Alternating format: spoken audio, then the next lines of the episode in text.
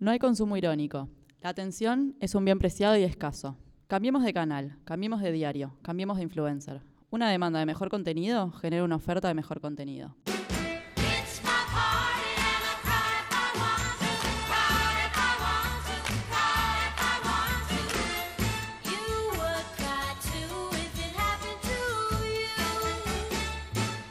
Lloro si quiero, me parece que encontramos un nombre, me gusta mucho, el nombre cierra perfecto con el tema de intro que le dimos. Un espacio que pretende eh, ser un foro de reflexión, lejos de cualquier pretensión así estrambótica, un espacio humilde para reflexionar y para plantear más dudas que certezas. Lo tengo a mi izquierda al querido Marcos y a mi derecha a la querida Fefi. Por favor, chicos, hola, ¿cómo están? Hola a todos, ¿cómo andan? Eh, bueno, sí, la verdad con muchas ganas de arrancar esto. eh, ya venimos hace un tiempo preparándolo eh, y siendo el primer capítulo estamos, por lo menos yo, muy, muy emocionado. Emocionadas estamos por acá.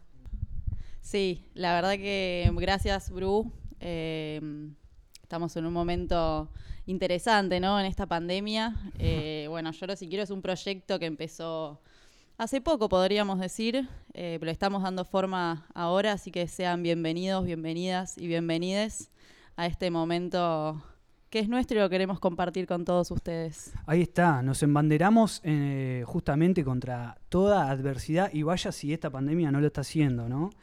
Yo me metería de lleno sin más preámbulo en el tema que planteamos hoy, va, que planteamos, que queremos plantear a modo de debate, como decíamos recién, que es eh, la libertad de expresión, le pusimos así. Vos lo habías poco- dicho de una manera más linda, Fefi. Es un poco amplio, es cierto, pero nos planteamos esta pregunta, ¿no? Que creo que varios, varios de nosotros nos lo venimos haciendo y nos la hacemos eh, en nuestras vidas, quizás, que es cuáles son los límites de la libertad de expresión. Eh, para nosotros, eh, ninguno de nosotros es especialista en este tema, pero entendemos que la libertad de expresión es un derecho, pero no es un derecho absoluto. Esto quiere decir que los derechos tienen sus límites. Eh, esos límites son los que ahora vamos a tratar de debatir un poco quizás con la coyuntura actual, con nuestras propias ideas y tratar de enriquecer un poco este, este debate. A mí lo primero que me sale decir es que la pluralidad de voces y la libertad de expresión están directamente relacionadas al concepto de democracia. Em, capaz es un poco vertiginoso y ya me meto así de movida, pero ¿cómo se puede entender estos conceptos en un contexto donde las ideas y pensamientos expresados en los medios de comunicación responden a intereses de los dueños de estos mismos medios? ¿Qué democracia o qué libertad se puede plantear cuando la palabra está monopolizada en un solo sentido? Yo ya me meto a hablar de poder real, de un montón de cosas, y quiero que toquemos obviamente lo que sucedió hace unos días en la marcha del 9 de julio. Por favor, chicos, hablen ustedes porque me pongo loco ya de movida. ¿eh?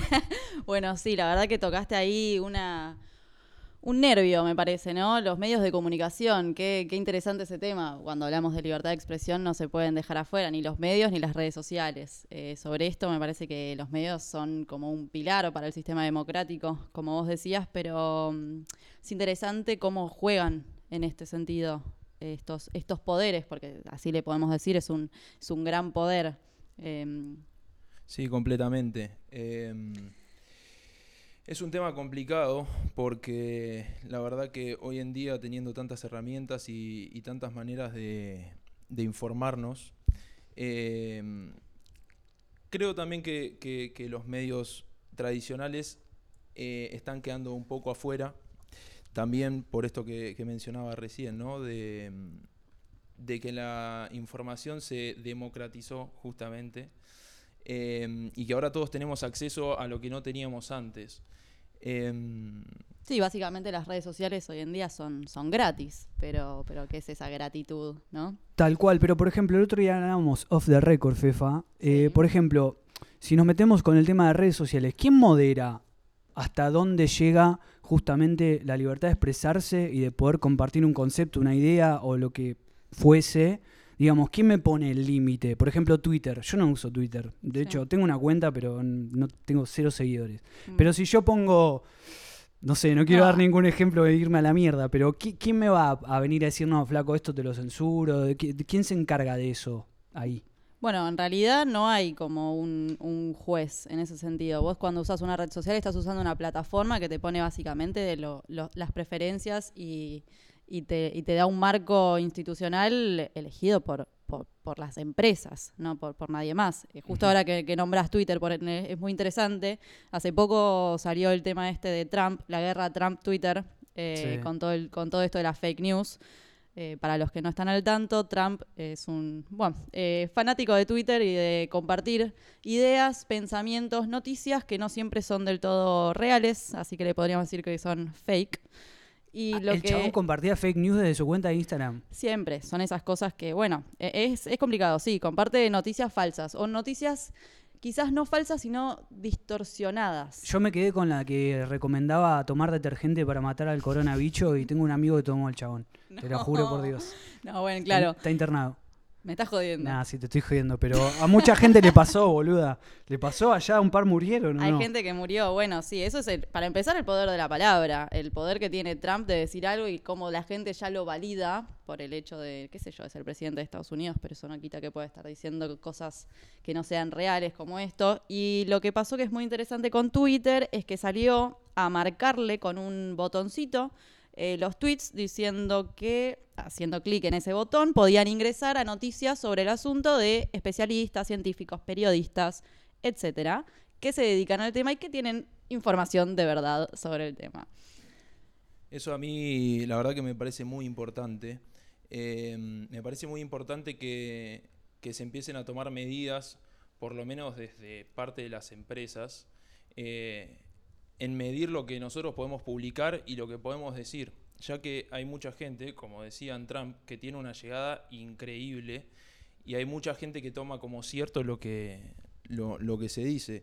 Eh, me Am- parece que Perdón, perdón. No, no, me, me- me gustaría aclarar en eso que, que la libertad de expresión, que es básicamente poder decir lo que uno piensa, tiene, tiene sus límites, que era lo que nos planteábamos, y, y poder expresarse no legitima la difusión de la violencia, de corrientes radicales como pueden ser el neonazismo.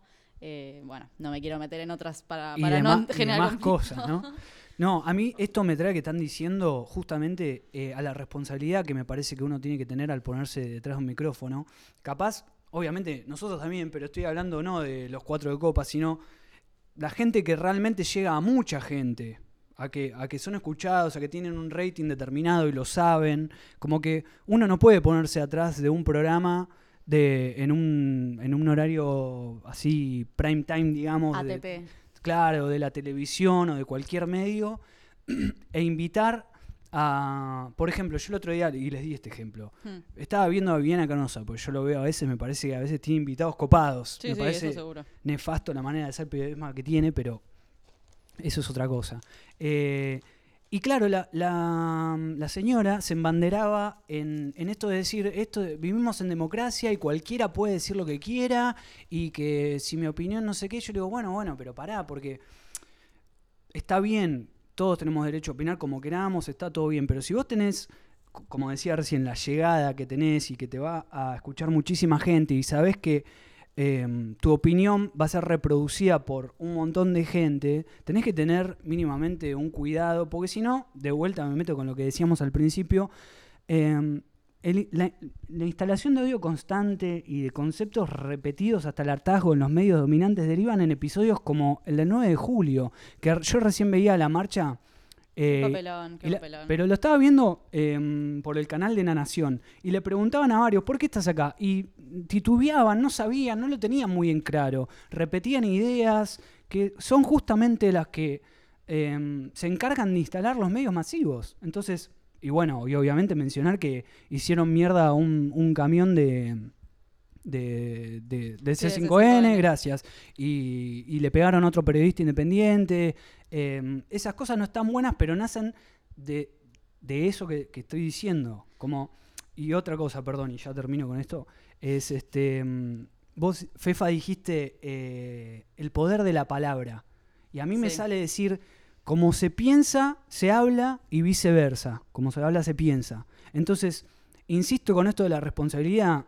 Em, hay mucha gente que capaz por cuestiones que tienen que ver con la desigualdad, pongamos por, por caso, piensa como puede, con un nivel de complejidad hasta donde puede, porque no tuvo posibilidades. Entonces, la gente que sí tuvo educación y que tiene un micrófono atrás y mucha gente que lo está escuchando, es un acto canallesco no ponerse a la altura y tratar, de poner la vara bien alta en términos de pensamiento y de lenguaje, eh, porque eso va a ser reproducido después por un porcentaje muy grande de la población y me parece que es importante. Sí, sí, sí, comparto que es importante.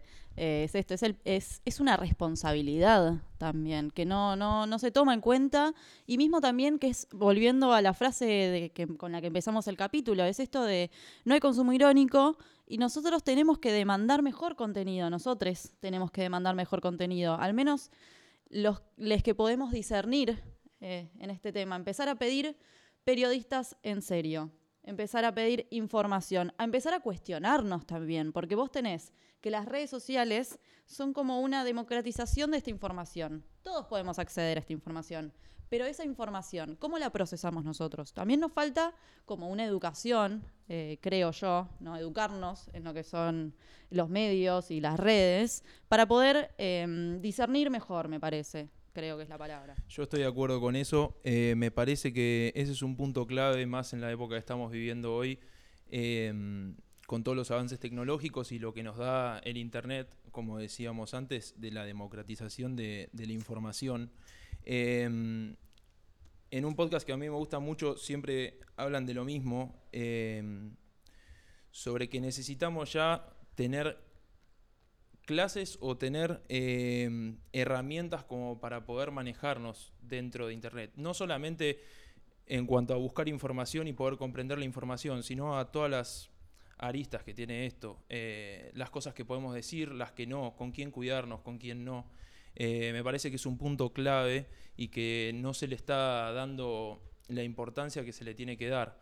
Em, no sé qué opinan ustedes de esto, no sé si, si saben realmente si hay hoy en día, eh, yo no, no tengo contacto con, eh, con gente que vaya a la escuela primaria, pero, pero no sé, ¿hay algún tipo de, educación nueva hacia lo que es Internet y, y cómo nos manejamos ahí? Yo creo que la pandemia puede llegar a ser un punto eh, importante, de, un, un quiebre, me parece, en todo esto. Hasta donde sé, no hay, no hay en la primaria una educación así, pero también sabemos que la educación viene siempre por detrás. La verdad que estamos atrasados en todo lo que es la educación, entonces eh, es difícil pensarlo en ese sentido.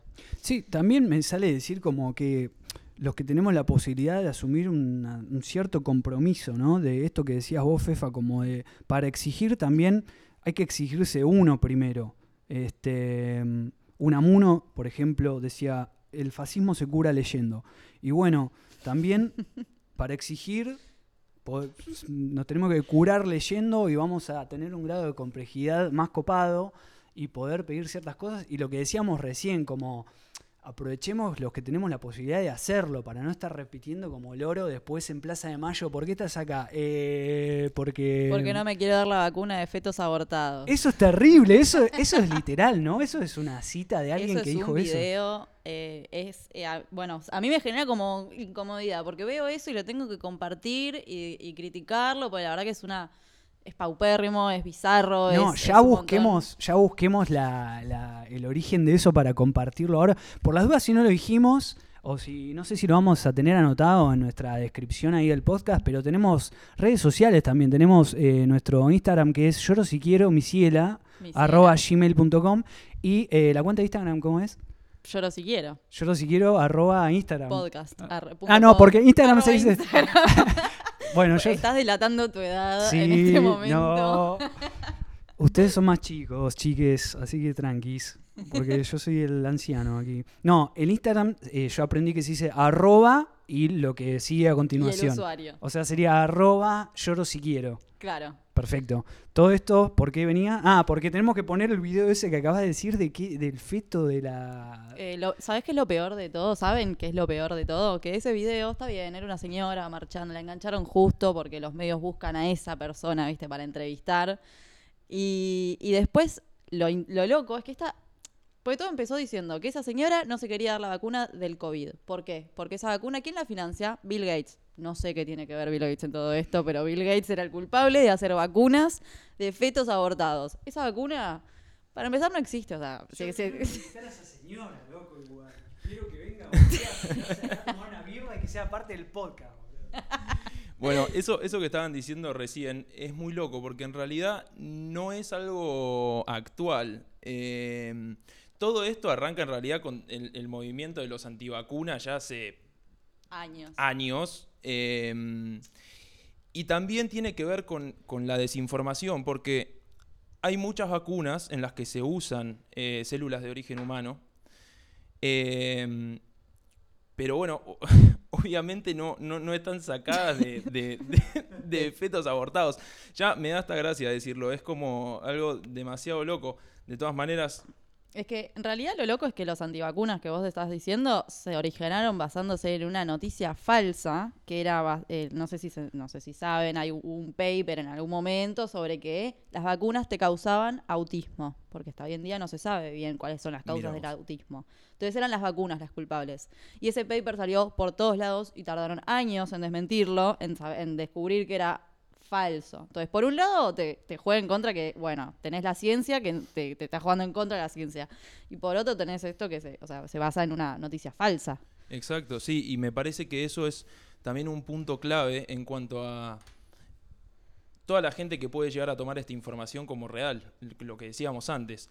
Eh, me parece muy peligroso que haya gente que, tenga llegada que pueda decir esta clase de cosas. Eh, por eso volviendo a lo de antes, ¿hasta dónde está bien la libertad de expresión y hasta dónde le tenemos que poner un, un- un alto? Hasta que desinforma, ¿será? No, no sé, tiro como una... Es difícil. Mira, yo voy a leer, ahora justo le- les leí este, este tuit de Leandro Santoro que en relación a, a la marcha, ya que la mencionamos recién, que decía, defender la libertad de expresión pegándole a un periodista es casi tan delirante como defender la propiedad privada destruyendo un móvil de TV.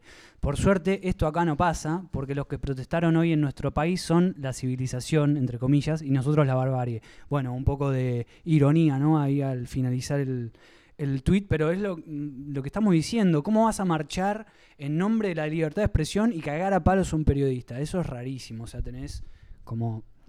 tenés un mambo en la cabeza. Sí, yo iba a decir un lindo carajo en la cabeza, pero bueno, ¿qué vamos a hacer? O- otra arista. Bueno, de acá se desprendieron un montón de cosas que nos va a dar tela para cortar en próximos capítulos, a saber, teorías conspirativas. eh, ¿Qué más? ¿Qué más Escucha- tiramos? Escuchamos propuestas igual, ¿eh? Sí, Porque sí. tenemos para hablar. Pero salieron un montón de cosas. No, lo otro que tenía anotado por ahí es que mm, entre las cosas que estuve buscando y leyendo en un documental hablaba, decía co- como por ejemplo que se referían hace unos años atrás o varios a la gente de los de, lo- de las villas eh, como que la información que llegaba siempre era a través de mm, del publicado en, en- en la parte apartada de los policiales, por ejemplo, del diario. Sí. Entonces yo pensaba, hoy en día no pasa eso, pero pasa con ciertos sectores de la población, ciertos sectores minoritarios, que no sé si tiene mucho sentido enumerarlos, pero cual- a cualquiera que se te venga en la cabeza, que capaz no tienen las voces eh, o, los, o, la- o las vías necesarias como para llegar a lugares masivos y que su voz sea escuchada. Digo, ahí también estamos hablando de censura, ahí también estamos hablando em, de que no se está respetando el derecho fundamental, porque es un derecho que está consagrado en los tratados de derechos humanos, el de la libertad de expresión. Sí, sí. ¿Eso lo mencionamos? Sí. No, no, no, no lo mencionamos, pero es cierto, es cierto ahí. Bueno, digo, con cualquier sector minoritario de la población que no tenga el lugar correspondiente en los medios masivos, ¿es un acto de, es un acto de censura lo que está sucediendo o cómo le llamamos a eso? ¿Qué está pasando ahí? Censura no sé, porque en realidad la posibilidad la tienen. Después en la llegada que tengan es otra cosa. Yo vuelvo siempre a lo mismo que es, dependiendo cuánto le interesa eh, o cuán beneficioso es para el tipo que tiene mm, los canales de, cualquier, de televisión o de donde fuera, si responde a los intereses que va con, con- con esos chabones, y bueno, entonces le vamos a dar visibilidad. Si no, no. Entonces hay que aprovechar los espacios, me parece, como este, eh, qué sé yo, para, para poder tener más canales, más voces.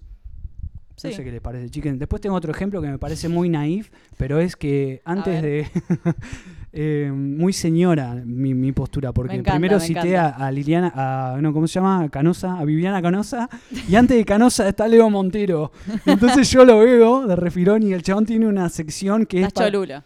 Sí, no, pero pará. Tiene una sección que es para los pichichos, para los perros, las mascotas. Uh, Y Yo dije, qué bien este chabón, ¿me entendés? O sea, está- se está poniendo la 10 con los perritos para adoptar y todo eso, y que nadie lo visibiliza, sino ¿en dónde más lo viste? Yo me acuerdo de Raúl Portal en los 90, ¿Te ¿me entendés?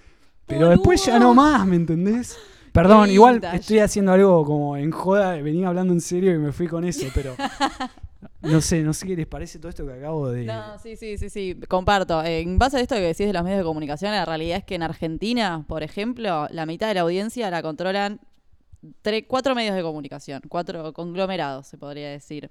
Eh, no quiero decirlo, pero el 25% de, esa audiencia también está en manos del grupo Clarín.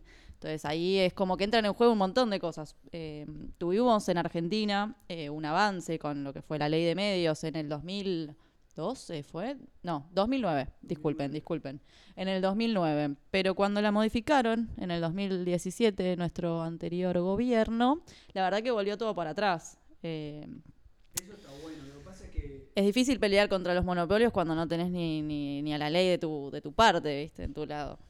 Sí, es muy difícil y mm, sobre lo que decías vos antes, Bruno, eh, me parece que el amarillismo que hay en todos los medios de comunicación, eh, ¿cómo decirlo?, tradicionales, ya da asco. Da asco. A mí cada vez que prendo la televisión, que no la veo nunca justamente por esta clase de cosas, eh, me da asco la cantidad de, noticias falsas, eh, de noticias irrelevantes y de cosas que se dicen simplemente por, por puntos de rating.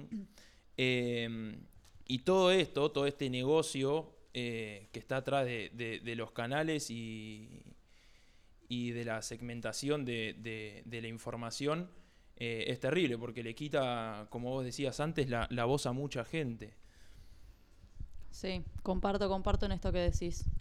Eh, yo está buenísimo y lo uniría esto con lo otro que habíamos pensado que era la cuestión de...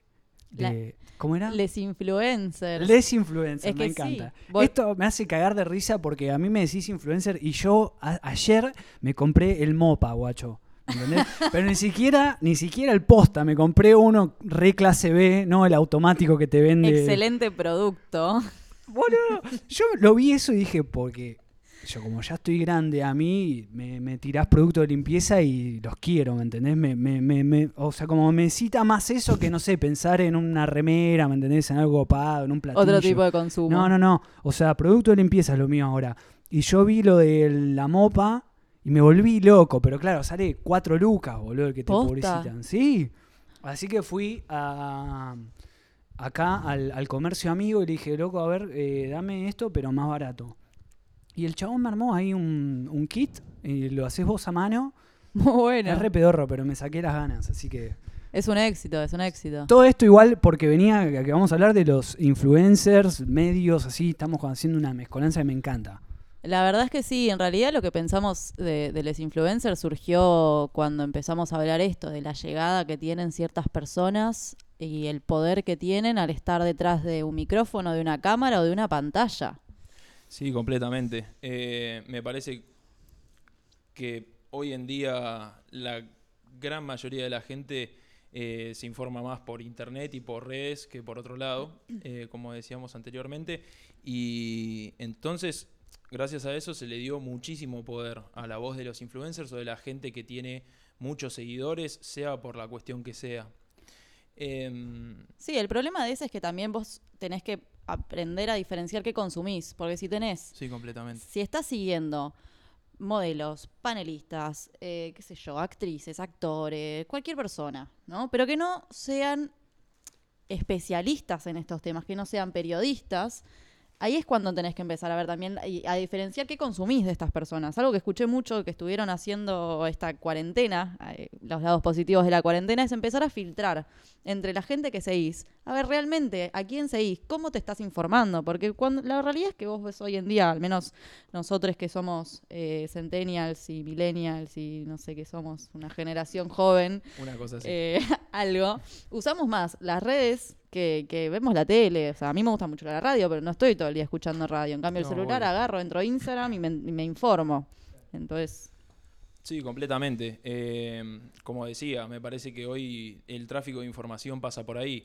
También por eso las marcas y, y todo el negocio está pasando para ese lado y la tele está quedando, está quedando muy atrás. Eh, me parece muy importante lo que decís, Fefi, de, de empezar a tomar conciencia de quiénes son las personas a las que seguimos y, y qué queremos no que queremos escuchar porque también ahí entramos en, en otro la- en otro en otro lugar peligroso Sí. que es eh, está bien yo elijo lo que quiero escuchar o a quién quiero escuchar pero también está bueno poder ver otras caras de la moneda eh, entonces hay, que tener mucho cuidado es, es- es un tema sensible Es un tema sensible, eso seguro. La clásica dicotomía de, mm, del arma de doble filo, porque es depende cómo las uses, creo que es lo que estamos tratando de decir, pero a mí me sale decir, por ejemplo, eh, en la televisión vos decís, bueno, a mí no me cabe esto, entonces tengo la libertad de agarrar y cambiar el programa o de canal. Claro, pero resulta que cambiás de canal y ese otro canal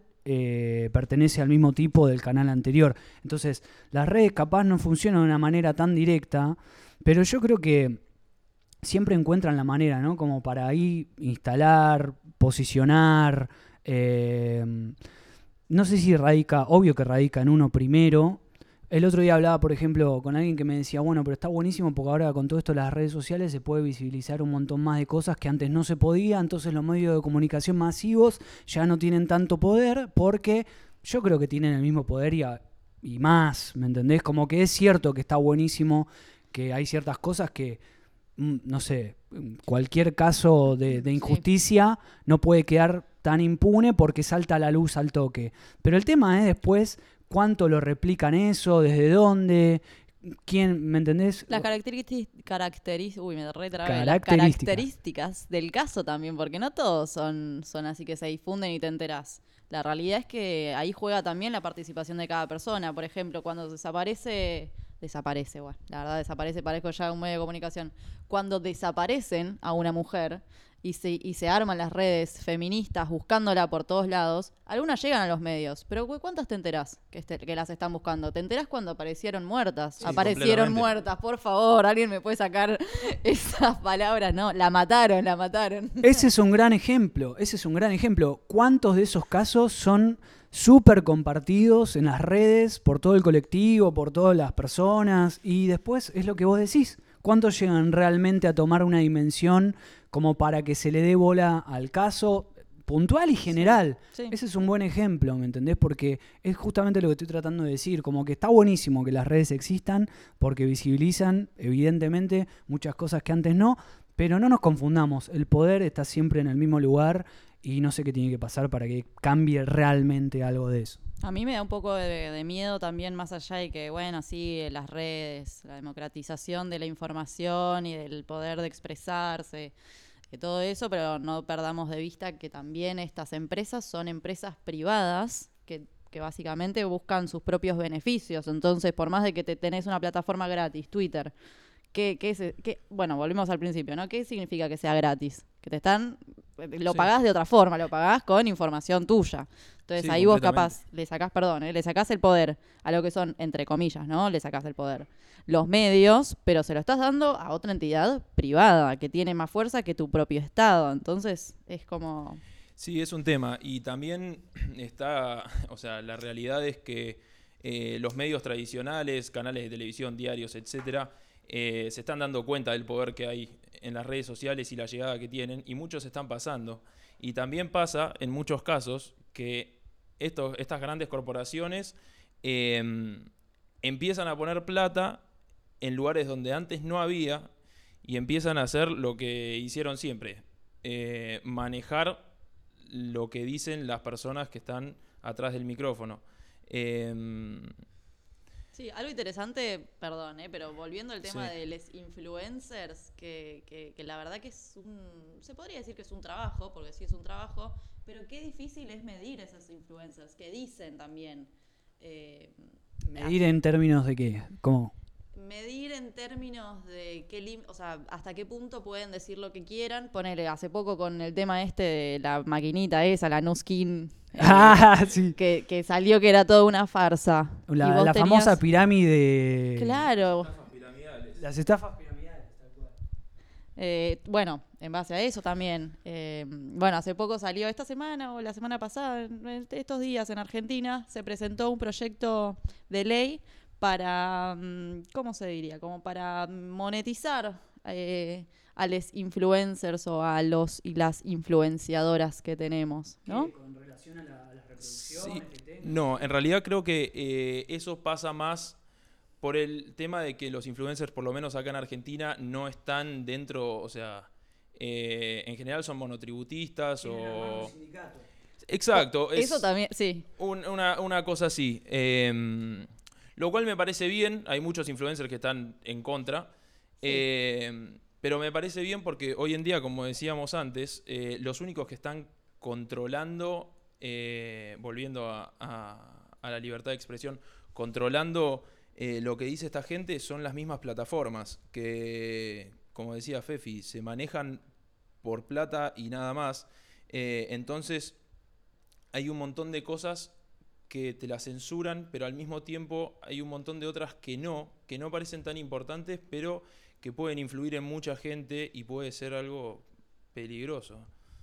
Sí, peligroso y complicado también. La sindicalización de los influencers me encanta, me encanta. Me los imagino tipo el, el Moyano de los influencers. ¿Quién será? Y depende. Ustedes que conocen tenés, a todos. Tenés la plataforma Instagram, tenés Facebook, tenés una TikTok ahora, tenés de todo. Hay que Me ver. encanta.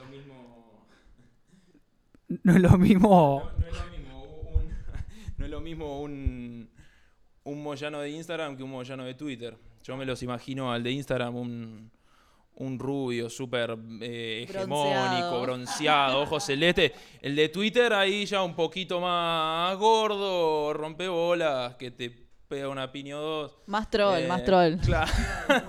Campera de cuero. Sí. Y bueno, siguiendo con esto de los influencers, me parece que Fefi tenía un cuestionario para hacernos al respecto. Sí, sí, sí, tengo un cuestionario de, en realidad son seis preguntas, pero estoy segura que esto es lo mejor del capítulo. Para, pero si preguntas en relación a, a los influencers, digamos. A los influenciadores. sí. Me encanta, me encanta. Para me ustedes igual, ¿eh? O sea, ustedes me tienen que Sí, sí. Con- Es que si no era para nosotros, le voy a responder igual, porque esta es la mejor parte, me parece. Quiero que la contesten ustedes y después quiero que todos nuestros oyentes también nos manden sus respuestas. O al menos que lo hagan en sus casas. Tarea para el hogar. Shoot. Dale, la primera pregunta. ¿Subís historias haciendo preguntas en Instagram? El objetivo sería como interactuar con tus seguidores. Me gusta, me gusta. Pará, dale vos primero, Mark. Eh, bueno, a ver, personalmente yo no lo hago.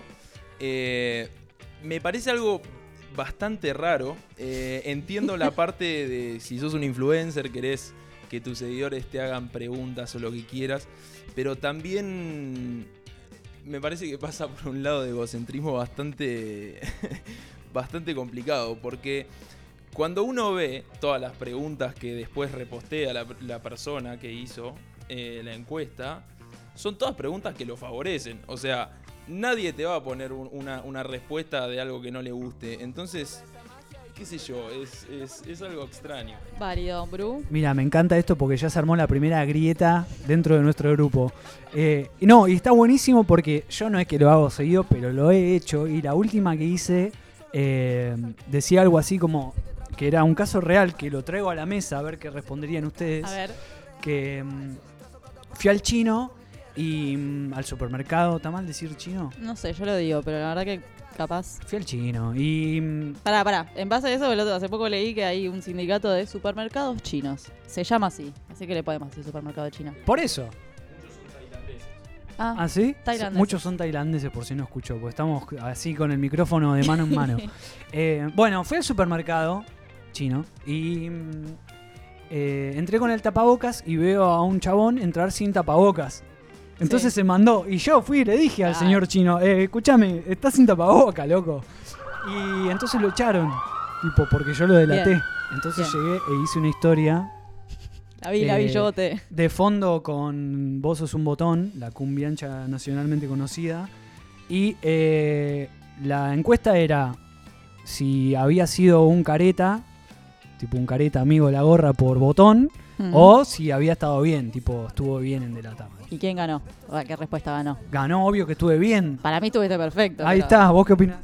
No, y para mí estuviste, para mí estuviste, para mí estuviste perfecto. No, para mí estuviste perfecto. eh, de todas maneras, no, no era lo que, o sea, eso es una encuesta. Las encuestas no me parecen mal hacerlas. Eh, no, Fefi, Fefi iba, Sí, Fefi bueno. iba a, lo, a lo que son las preguntas. Cuando vos pones, eh, preguntame lo que quieras y la gente te escribe. Bueno, no, eso no lo hago, pará. Bueno, capaz estuve, tenés razón, estuve un poco sesgada. Mi, en mi pregunta en realidad era más amplia. Así que entran encuestas, entran cuestionarios, Ah. entran esas No, cosas. pará, nunca haría, nunca pondría, hágame una pregunta, tipo, ¿quién sos, Hay gente que lo hace. Bueno, igual en la encuesta pegan el palo, pero no es lo mismo, no es lo mismo. No, Entonces- no, no es lo mismo para nada. O sea, por eso yo decía lo de lo del egocentrismo y lo que me parece una boludez, porque eh, básicamente vos respondés a lo que te gusta o lo que te conviene responder, entonces casi que no tiene sentido. Eh, después pasando a lo que son encuestas, etcétera, no me parece mal. Eh, también. no, bueno, pero es que también eh, eso es, es- es otra herramienta para, para saber cómo piensa la gente que, que te rodea, entre muchísimas comillas, en las redes sociales. Eh, Y no, no, eso no me parece mal. Ya lo de las preguntas es otro tema. Hazme una pregunta. Eso Perfecto. sí. ¿Vos vas a autorresponderte o somos nosotros donados? Eh, yo veo que respondo porque como es mi cuestionario puedo elegir. perfecto, perfecto. Eh, yo igual me, me gustaría decir que no hay, creo que no hay nada más incómodo que ver a un amigo barra amiga buscando ser influencer. Pará, pero vos que viste mi historia, no pretendías ser un influencer, boluda, era para hinchar no, las pelotas. no. El hazme una pregunta, eso ya es como un No, eso no, ahí no me metía, un- no me metí. no. Un intento, pero bueno. Segunda pregunta. Por semana, ¿cuántas historias o posteos y o posteos haces, haces, hacen en las redes? Eh, yo, este, no, de repente me pinta. Yo en general lo uso más para el tema de la música y qué sé yo. Claro. Yo post así en el feed no subo desde diciembre, para que te des una Sos idea. medio influencer igual, vos. Bru. Si no subo desde diciembre, boluda. no subo desde te diciembre. veo, te veo en las redes. Pará, yo meto canje, no voy a decir de qué, pero meto canje. Eh, meto un canje ahí. chiquito, me lo meto. ojo. A ver, vos, Marcos, quiero saber. Eh, me- repetime la pregunta, perdón. Me- me- eh, sinceramente me, me- me- me- me fui, mi cabeza Yo estaba en otro lado. Te digo, te digo. Por semana, ¿cuántas historias y o posteos haces en las redes? Ok, perfecto, perfecto. Ahora sí. Eh, últimamente estoy haciendo muy poco. Eh, como dijo Bruno, yo lo uso para, para poder. eh, nada, Claro. para poder promocionar mis, mi- mis, mis emprendimientos, qué sé yo, la productora que tengo, mis cosas de la música, etcétera. Pero últimamente no estoy subiendo historias así como se le llama de sacarme una selfie en la pileta Claro. y una fotito en el baño, no. Claro. Nada de eso. Ustedes como que usan las redes más que para ser influencers, influenciar sus personas, sino como para promover y difu- difundir como sus proyectos. Exacto. Igual yo a veces me vuelvo loco y tiro un montón de historias hinchando las bolas. El vicio. Claro, lo que fuese. Más ahora en cuarentena, pero pará, no. O sea, cero todo esto que estamos escribiendo a modo de querer ser influencer. No, boluda, no me hagas esa prensa, por favor. ¿Nadie quiere ser influencer? No, nadie. No, no Eh, sé. qué sé yo, la verdad que hay que ver, tiene sus lados positivos. Si quieren ser influencers. Ah, para esto me encanta. No, no, no, yo sí, por, por supuesto, me encantaría ser influencer. Eh, ¿qué, qué, qué, qué? Todo, canje, comida gratis. O sea, me pego un canje con Rappi y Rappi Créditos a morir. Es, es, es el Eh. negocio redondo. O sea, tenés que subir fotos y te llegan cosas gratis. Eh, Ahí no, hay un no. punto, ¿eh? Ahí Pero pará, punto. primero tenés que pensar, o sea, sobre qué vas a influenciar a otros. O sea, lo de los cajes viene después, chicos. Yo voy, a hacer, yo voy a hacer un paréntesis acá y voy a decir que en España, en la universidad, hay, eh, hace- sacaron hace un par de años un curso de grado, no sé, un terciario, para ser influencers. Lo Ah, estudian. No, sí, sí, hay de todo. Hay de todo. Hay hasta, hasta, hasta cursos. No sé si no lo querían meter en, en- en un terciario para hacer memes. O sea, Tremendo.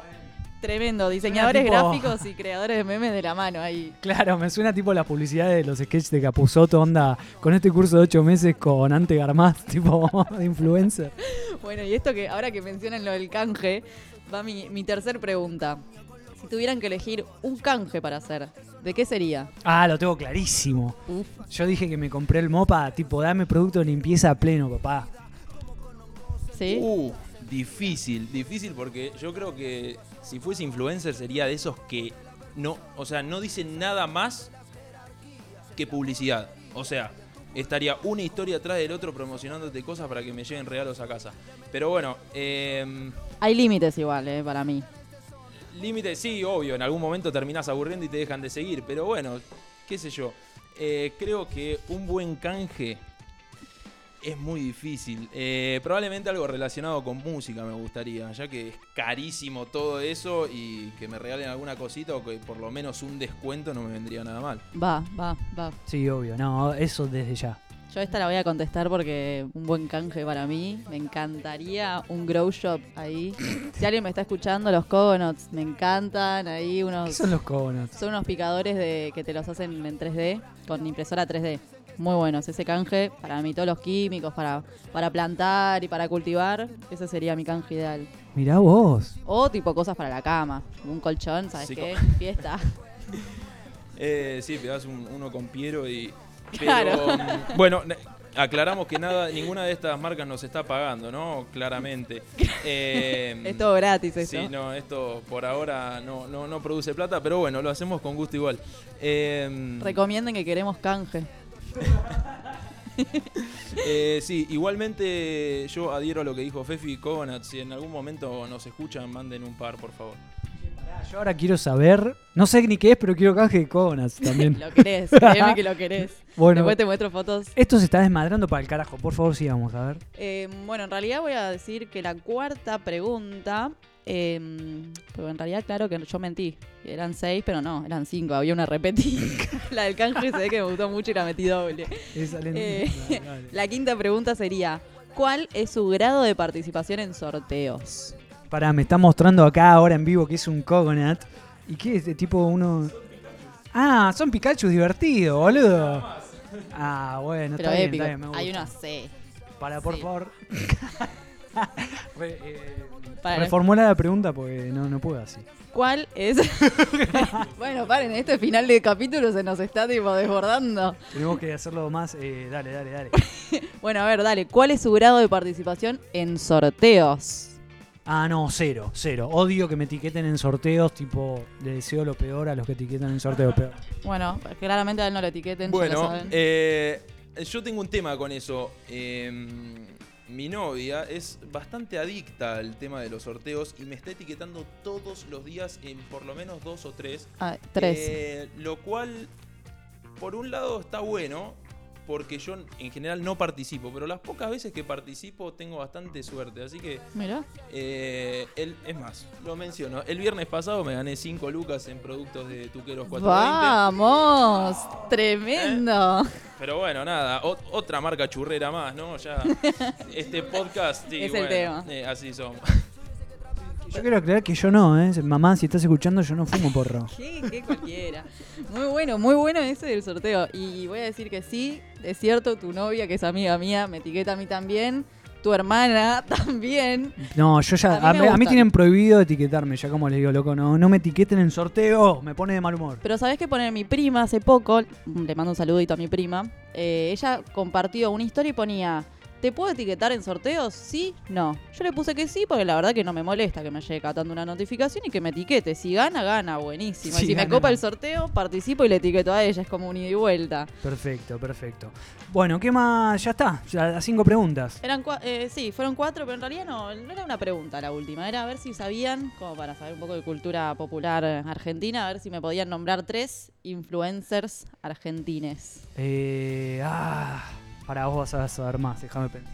Hoy en día cualquiera es influencer igual. Sí, completamente. Em, Ramita Gram, el número uno, lo, lo sigo, su podcast El Futuro está muy bueno, se los recomiendo por si no lo conocen. Yo lo escuché, es muy bueno. Eh, es muy bueno, la verdad que, bueno, gracias a, a- a ellos yo estoy acá haciendo podcast, así que Vamos. gracias. Eh, Bautilena, un amigo mío de toda la vida, eh, gran influencer, ahora está un poco desaparecido de las redes, pero, pero yo tengo confianza de que va a volver.